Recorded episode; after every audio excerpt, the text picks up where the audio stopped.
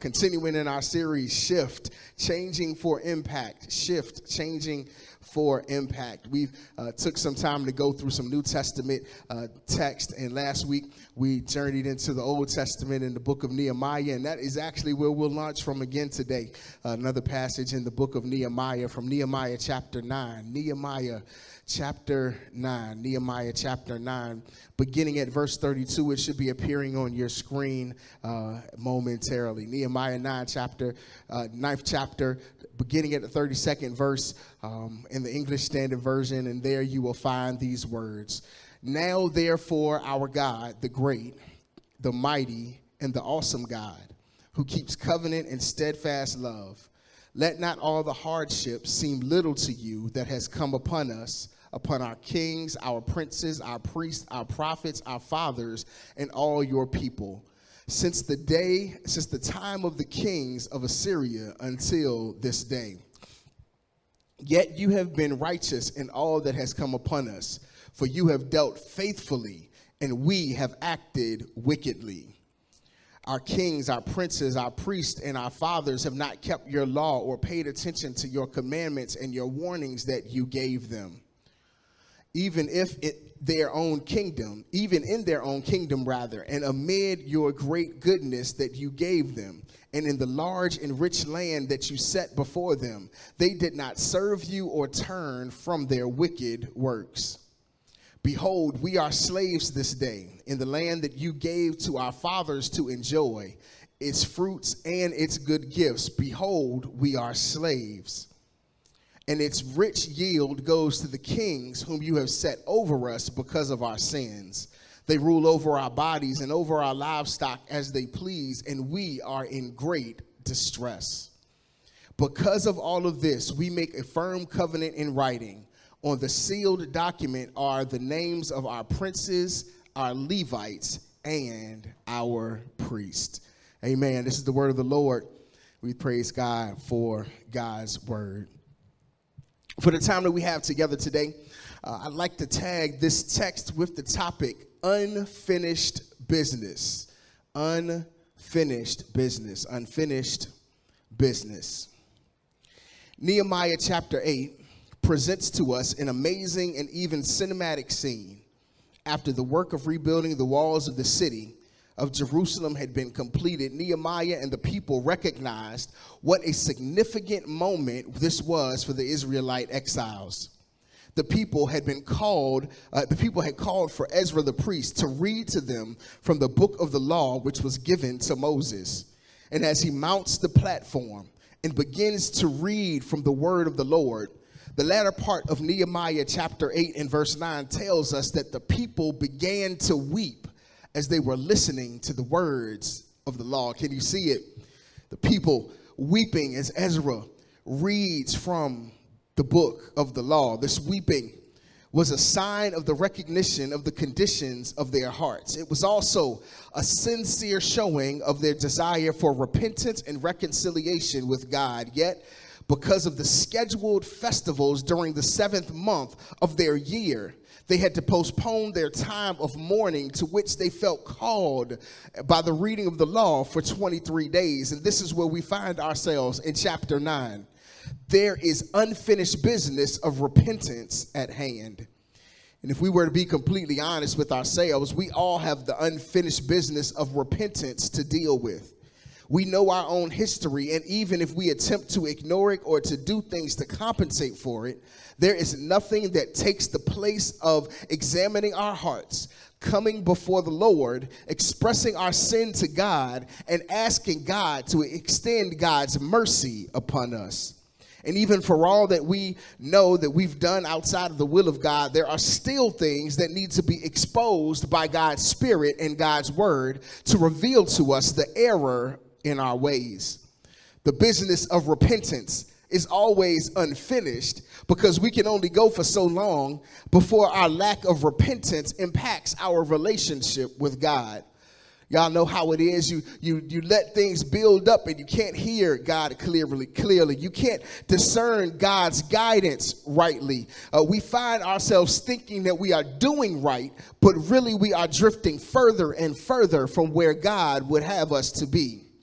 And this is something that the people in the text recognized. And when it was time, they came adorned in their traditional manner with sackcloth and ashes and earth on them before the Lord. The leaders and the priests began to lead the people in a time of word and worship. Scholars suggest that they spent three hours listening to the word and another three hours in prayer and confession.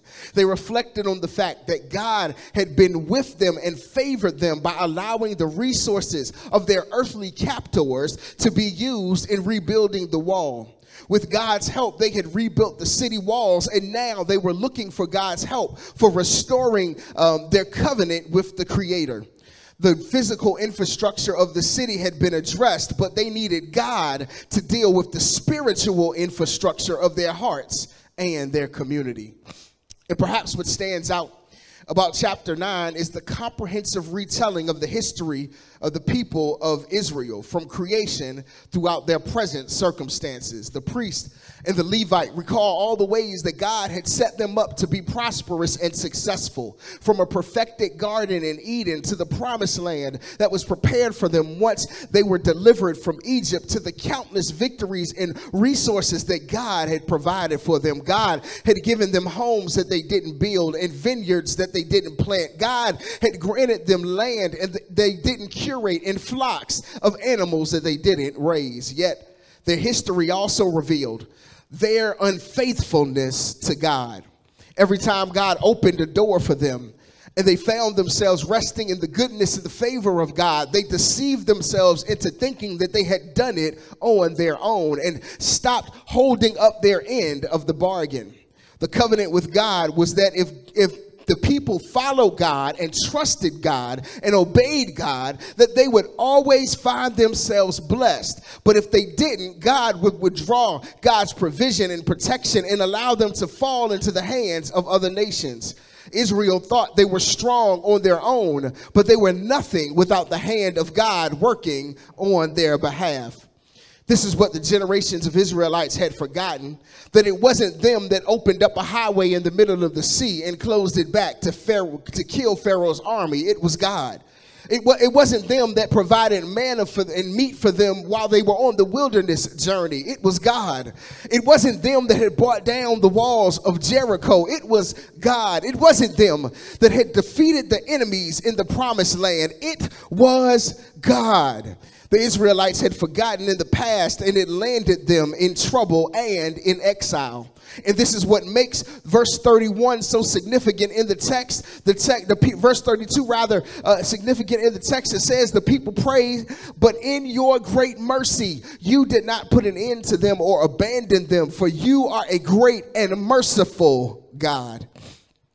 As the people reflected on their national history, as they thought about their turbulent relationship through the years with God, what they saw was a God who had been merciful in spite of their consistent unfaithfulness to God. The cycle had been identified. God had been good to Israelites, to Israel rather. Israel sins, God shows mercy. But this generation, this remnant of people, many of whom were born and raised in Babylonian captivity, were determined not to repeat the same mistake. So they come to God, uh, to God, to, for God to shower down God's mercy upon them one more time. And y'all, in many ways, Israel's story is our story. God has been faithful to us.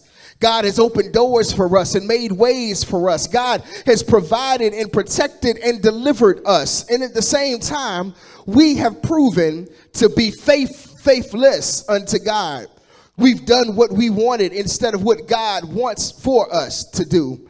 And I wonder if there's anybody who's watching on YouTube or Facebook or listening on the Zoom conference call today that knows that all that they have isn't because they are so good, isn't because uh, they are so nice, isn't because you are so good looking or are so smart, but it was because of the powerful hand of the Lord guiding you and keeping you and providing for you. I wonder if there's anybody that's willing to acknowledge in the chat that can echo the same testimony of the psalmist that said, if it had not been for the Lord who was on my side, I would have been swallowed up. I, I would have been overwhelmed by the waters. I would have fallen into the trap. I would have been swept away. But it was because uh, my help was in the name of the Lord, the maker of heaven and earth, that I am saved. The reality of the Christian journey is that we are going to mess up, but it's God's mercy that withholds the consequences that we deserve for the sinful decisions that we make. In fact, if we did a review of the history of our lives, we would begin to see that it is the story of the overflow of the grace and the mercy of God. Y'all, it's one thing to celebrate and to thank God for the grace that has been extended unto us. But the flip side of that coin is the mercy that God has extended unto us. In fact, we could go back to verse thirty-one and personalize it for ourselves. But in your great mercy, God, you did not put an end to me or abandon me, for you are a great and merciful God. You, you ought to try it right now, right? Sitting in your living room, sitting in your break room at work, sitting wherever you may be, even with family and friends, you ought to personalize it right now. Consider the history of your own life and recognize what God could have allowed to happen and what God should have allowed to happen, but what God didn't let happen. But in your great mercy, you did not put an end to me when I was looking for love in all the wrong places. God, you did not abandon me when I was out of control doing everything I was big and bad enough to do. God, you could have ended me. You could have left me to try to figure it out by myself. But in your great mercy, you stopped the disease that should have taken me out. You stopped the bullet that should have taken my life. You stopped the overdose that should have left me an invalid. You kept me from spending my life locked up in jail or in an insane asylum. Somebody ought to be shouting right now in their living room. You, you kept the worst possible thing from happening in my life so that I could have another chance to get it right. We didn't deserve another chance, y'all, but God is a great and a merciful God. And because God didn't end us then, and because God didn't abandon us then, the same mercy that God showed us then, we can make a plea to God that he would extend it to us again. God has continued to prove it, prove himself to be there for us. Yet we continue to drift from God. Could drift from God in our personal lives, drift from God in our families and in our communities, drift from God in our culture, drift from God, yes, even in our churches. Y'all, there's some churches that got some repenting to do. We we have to deal with the unfinished business of where we have fallen short and to seek to make sure that we are in alignment with what God desires for us. So what, what does handling the unfinished business of repentance require? Handling the unfinished business of repentance first requires contrasting God's sovereignty against our sinfulness. It requires contrasting God's sovereignty against our sinfulness. Check the text in verse thirty-three. The people continued to pray. In all that has happened to us, you have remained righteous. You have acted faithfully while we have acted wickedly. Y'all, this verse sums up the contents of the prayer in verses six through thirty as they recall the history of God. They were making the case and laying the case for another dose of the mercy of God. And the more they thought about what God had done, the more they realized how messed up they were in the process. Y'all, see what the text says? It says, God has been righteous.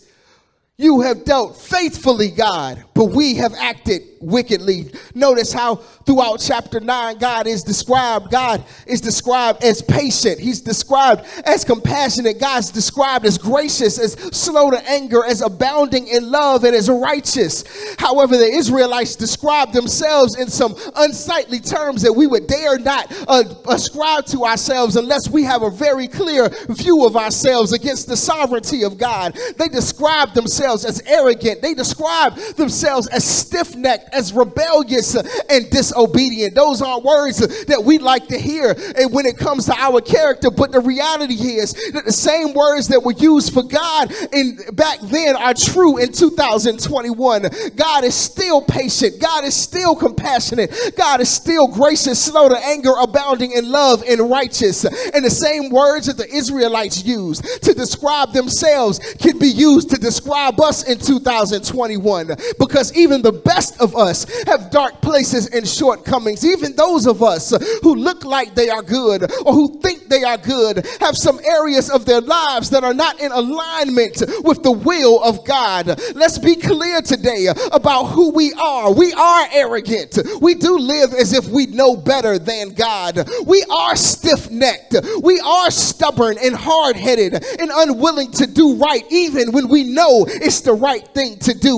We are rebellious. We like to buck what God says about how we should live. We, we are disobedient. We do treat God's word as suggestions and not the standard. We shouldn't have a high view of ourselves, because even though we might think we are good compared to our neighbor, our neighbor isn't the standard by which we should live. So don't fall into the trap of deception by thinking that you don't have any sin, because I came to let you know today that from the pulpit at Mount Carmel all the way to the driveway at your house, we all have sin, because the word is clear. Even the things that we think of as righteous by our standard fall woefully short to the righteousness that is the standard of God. We all have sinned and fallen short of God's glory.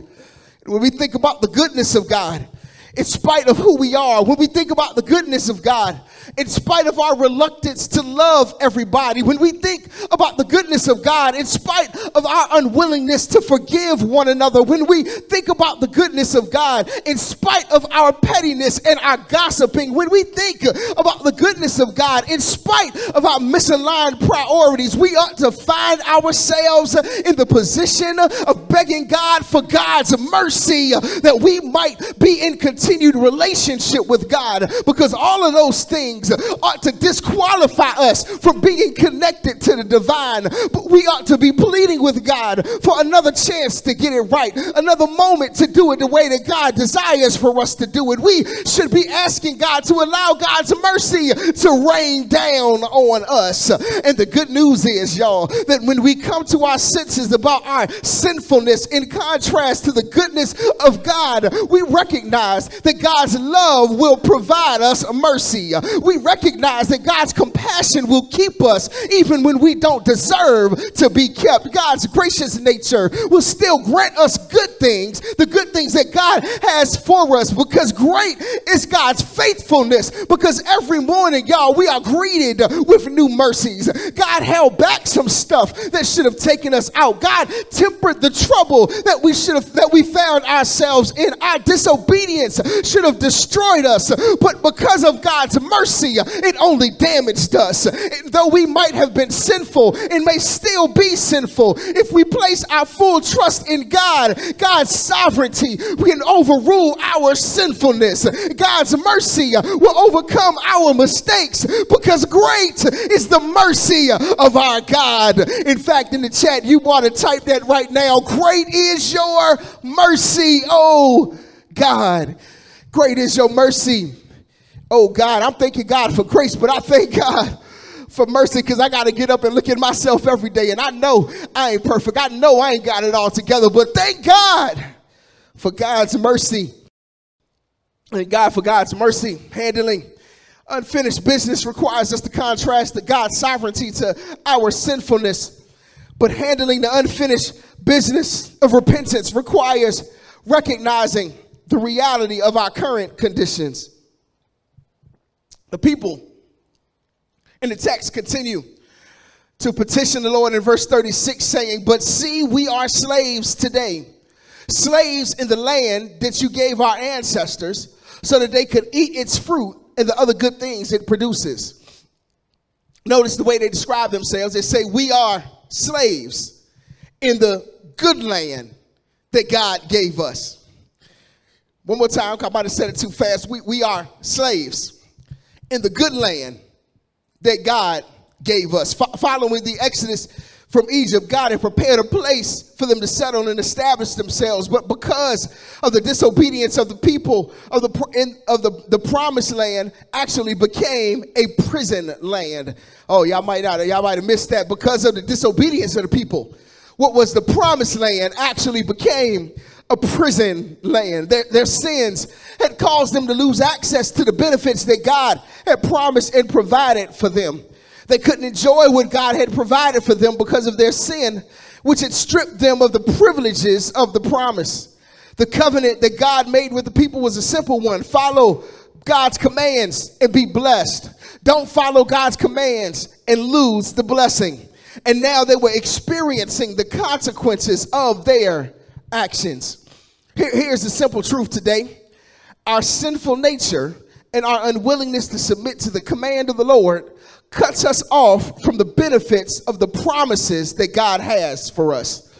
I say it one more time for you. Our sinful nature and our unwillingness to submit to the Lord cuts us off from the benefits of the promises that God has for us. We can claim that what God has, what, what God has for me is for me.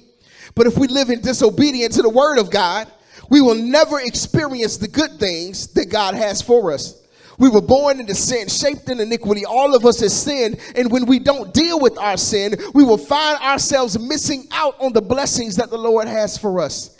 Y'all, our sin can cause us to find ourselves in proximity to what God has for us, but unable to possess it. Oh, man. Oh, man, I got to say that again. Our sin will cause us to find ourselves in proximity, close to, right next door to, right in the midst of what God has for us, but unable to possess it or access it or to claim it as our own. Sinful hands and sinful hearts can't handle the sacred and sanctified blessings that God may have for us. This is what happened to Moses as they were on their way in the wilderness, almost at the foot, at the doorstep of the promised land. For the great leader that Moses was, because of a momentary mistake, a moment of disobedience, a moment of frustration and doing things his way instead of God's way, he ended up looking at the promised land from a mountaintop instead of leading the people into the promised land. And perhaps this is the reason that we find ourselves spiritually stagnant and dealing with being stuck in the places we should have quickly passed through. We have to see ourselves where we are for who we are, and we have to be able to deal with our sin so that we can walk in the blessings and the destiny that God has for our lives.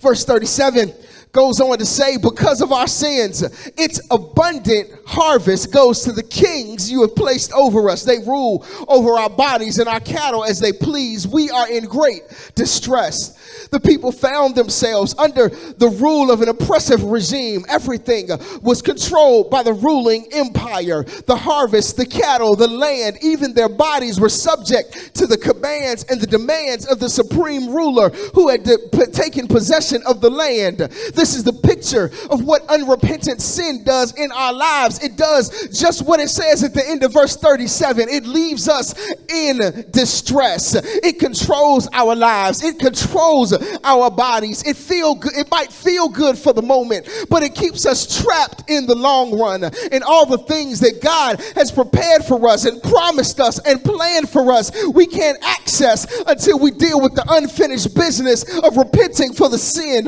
in our lives. Y'all, I like, uh, you might not have got that, so let me share with you how Paul says it uh, in the book of Romans. He says, I find this law at work within me, that although I want to do good, evil is right there with me. For in my inner being, uh, I delight in God's law. I want to do it God's way. I want to walk the path that God has laid for me.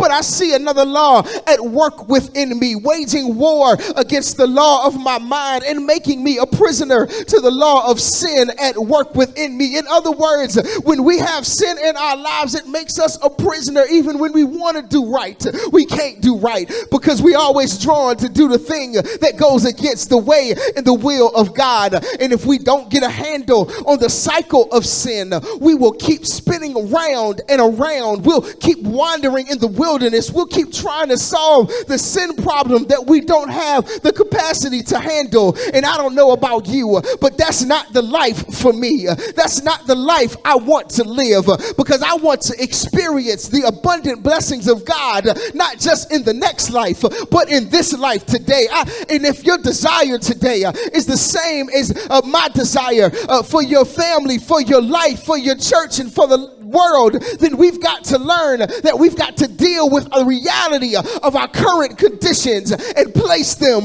before the Lord. Say, I don't want to sin no more. At least I don't want to live with unrepentant sin in my life, because I want to have access to all that God has for me. They said, we live in the good land. We are slaves in the good land that God gave to us, but now it belongs to somebody else because we ain't do right. So we got to get right and begin to live right so that we can best possess what the Lord would have for us. Listen, handling the unfinished business of repentance requires uh, requires that we contrast God's sovereignty with uh, our sinfulness. It requires uh, that we deal with the reality of our current conditions. And finally, handling the unfinished business of repentance uh, requires us uh, to uh, requires us to uh, a renewed commitment to the covenant, a renewed commitment to uh, the covenant. Uh, after spending this time in prayer and after recognizing the history of their one-sided relationship with God, after pleading with God to show forth God's mercy, the people of Judah take the step of creating a of creating a renewed covenant with their God. Check the final, final verse of chapter nine, verse thirty-eight. It says, in view of all of this, in view of all that we know about you and all that we know about ourselves and all that we're experiencing in this moment, we are making a binding agreement. We are putting it in writing, and our leaders, our Levites, and our priests are affixing their seals to it. After considering their relationship with God and reflecting on their own shortcomings and, uh, and and stubbornness as a nation, they come to the consensus that now is the time for them to set themselves straight with God. God had helped them to restore the physical infrastructure of the city, and now they needed to uh, put themselves in submission to God, rearranging and realigning them with the spiritual infrastructure of the covenant that God had already set in place. The interesting thing about God's covenant with the nation of Israel is that the covenant had never changed. The covenant was still there. Every time the nation found itself in disobedience, the covenant did what it was supposed to do. When they were faithful, it did what it was supposed to do. The, when the change, when the change needed, that they needed to take place was within their hearts, within their actions, and within their minds. And this is what we see in the text. It says, in view of all of this, their renewed commitment to the covenant came at the understanding of God's goodness, their unfaithfulness, and their position of dis- distress. And perhaps this is what will compel us to be in a state of constantly renewing our commitment to the covenant faith with God. We have, uh, we have to have this in view of all this mindset that will allow us to recognize our place in the big picture. We are sinful and God is sovereign. We uh, make mistakes, but God is merciful. And perhaps it is this fact that compelled Jeremiah to write in Lamentation that it's because the unfailing love of the Lord that we are not consumed. It's because his compassions for us never uh, fail. God's mercies are renewed for us day by day. Why? Because we are sinful every day. Why? Because we are disobedient every day. Why? Because we stray from the straight and narrow path every day, and our only hope is found in the mercy of God in our lives, showing up new every day. They recognized that God wanted good for them and only asked God and only asked for their loyalty and commitment, so they recommitted to a binding agreement. This would be the means by which the nation would be held accountable to God and to each other. In other words, they were saying that they were uh, they were uh, renewing this contract with God so that they could experience the fullness of God's love and the fullness of God's blessing and the fullness of God's favor. The people set their seal on this renewed contract that affirmed this agreement. In the Old Testament, the wax seal was a sign of ownership to signify ownership and authority. The names would be listed on this written agreement to convey that leaders on convey that the leaders on behalf of the people were bound to the agreement, and the seal acted as a signature would today. The people signed the contract and sealed it to show that they were serious about the agreement. The only thing about the seal and the signature is that it is only as good as the name of the people who placed it on the agreement. That's a problem, y'all, because uh, Israel found themselves in a credibility deficit because of their history. So even as they sealed the document, their intentions were good, but it didn't mean much. And even if we flip to the last chapter of Nehemiah, what we discover is that it didn't take long for the people to break the agreement that they had made. They had made an agreement, they had sealed it, they had authorized it, but they couldn't keep it. And oftentimes we can be like this remnant that makes agreements and breaks them. We promise, if God, if you get me out this time, we promise, God, if you deliver me this time, God, if you heal me this time, God, if you fix it this time, then we'll be more committed, we'll be more steadfast, we'll follow the way of the Lord. But the truth is, our promises and our arrangements with God don't have any credibility, because God already knows what's going to happen. We will keep it for a little while, but eventually we are going to fall short. We're going to fall back, we're going to fall down, or we're going to fall off. Just like the Israelites, when we get too comfortable, we're going to slip back into sin and break the promises that we made. But the good news is, y'all, that God knew that the Israelites would break the covenant again, just like God knows that time after time we will fall short of the promises that we make unto God. And because God knew this, and because God is a God of great mercy, uh, God knew that God had to set up a different plan, a plan B, an alternate plan, to open up a doorway, uh, to make things right between creation and creator. And so the Bible tells us in John chapter three, uh, in verse sixteen, uh, that God so loved the world uh, that he gave his only begotten son, uh, that whosoever believed in him would not perish, uh, it would have everlasting life. Uh, for the Son of God did not come to condemn the world, uh, but the world through him uh, might be saved. Uh, and you know the story, uh, that in Matthew chapter one, uh, it relates to us that Jesus came down uh, through forty and two generations, uh, that he was born to a teenager named Mary, uh, and that he lived and he died, he lived and uh, he healed uh, and he delivered uh, and he taught uh, and he preached uh, and he gave us the example. Uh, he showed us how to live. Uh, he showed us how to keep the covenant with God uh, so that we would uh, not have to live in the space uh, of unfinished business with God. And then uh, uh, God told him he had to go to a hill called Calvary, uh, where we witnessed the greatest act of God's mercy for us, uh, that God poured out God's wrath on God's only son, uh, that God's wrath for sin was poured out for him, uh, for, for you and for me, uh, on God's only son, uh, on Calvary's tree, that they uh, nailed him to an unbarked sycamore tree uh, on a Friday night, uh, that God finished the business that we couldn't finish for ourselves, uh, because you know we gonna mess up, you know we can't get it right. Uh, and so Jesus went to Calvary, uh, yes, executed uh, by the ruling power of the day, yes, set up on trumped up charges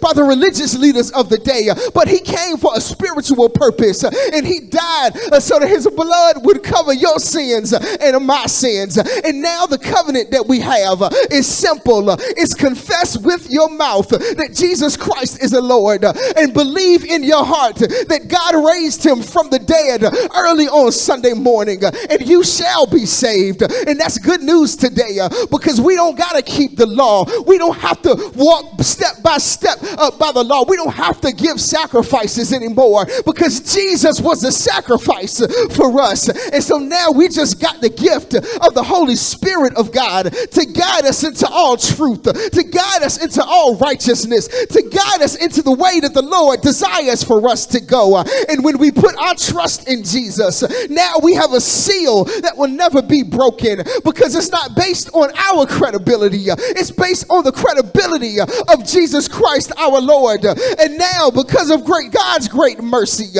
when we ask, we got a high priest in the order of Melchizedek, Melchizedek, who sits and intercedes on behalf for us. And now, because of God's great mercy and because of Jesus' sacrifice for us, when we, when God sees us, God doesn't see our sin, but God sees the blood of Jesus covering us when we say yes to the Lord. And it's because of God's great love for us that God made a way for us to get back up when we fall down.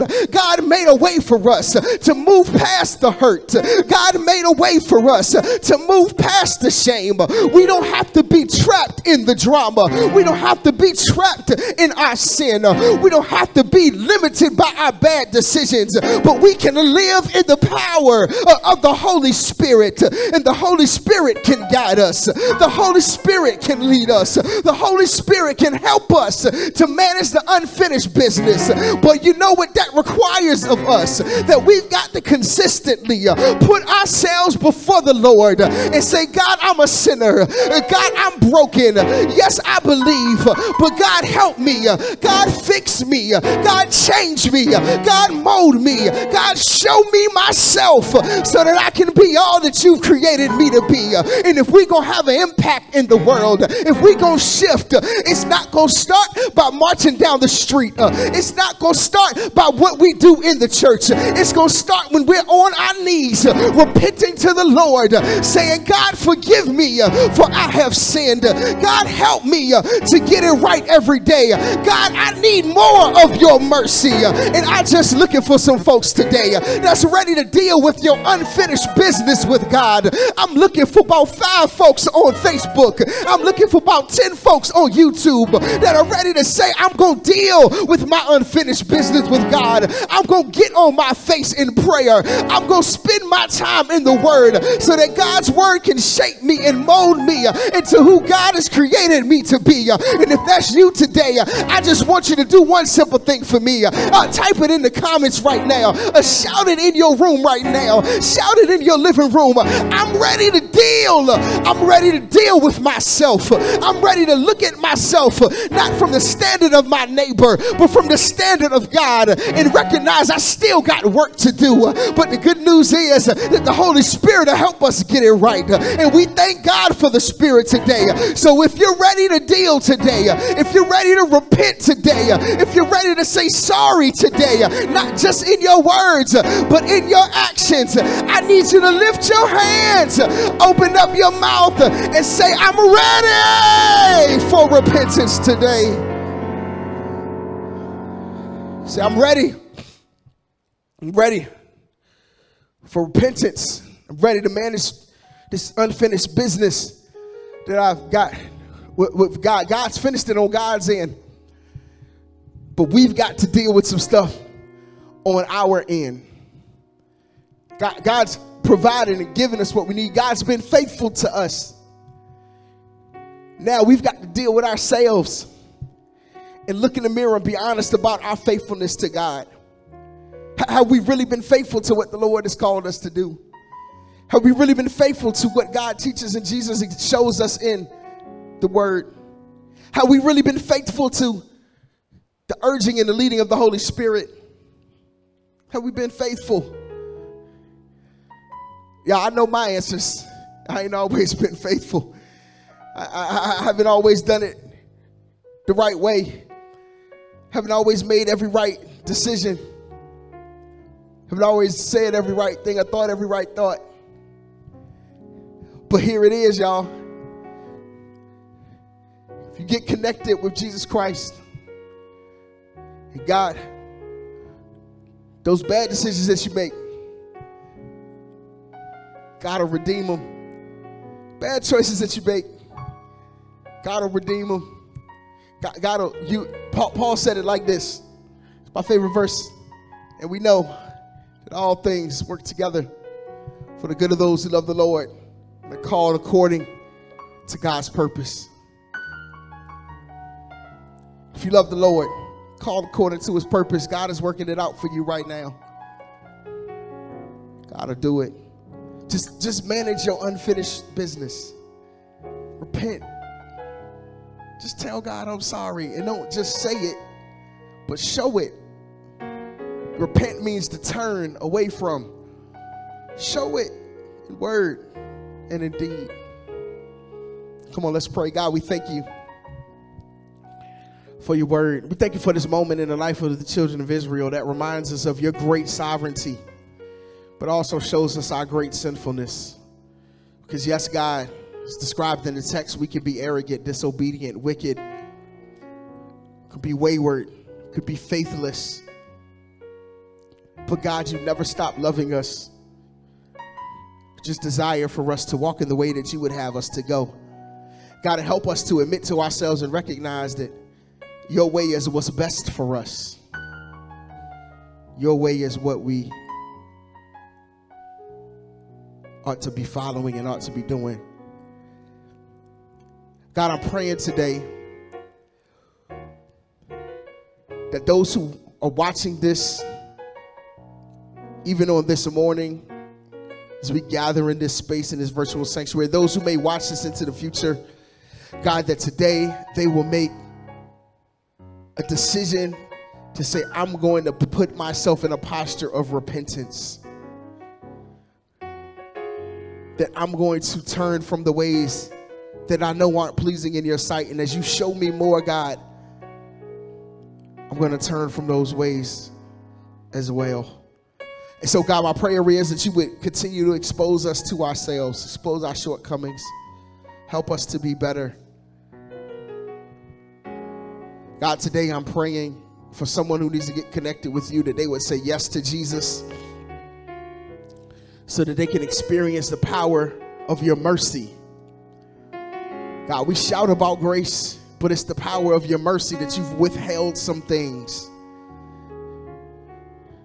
that should have taken us out, that you've placed on Jesus the full wrath of your sin, that we might not avoid the consequences of our action, but the consequences of our sin in relationship with you.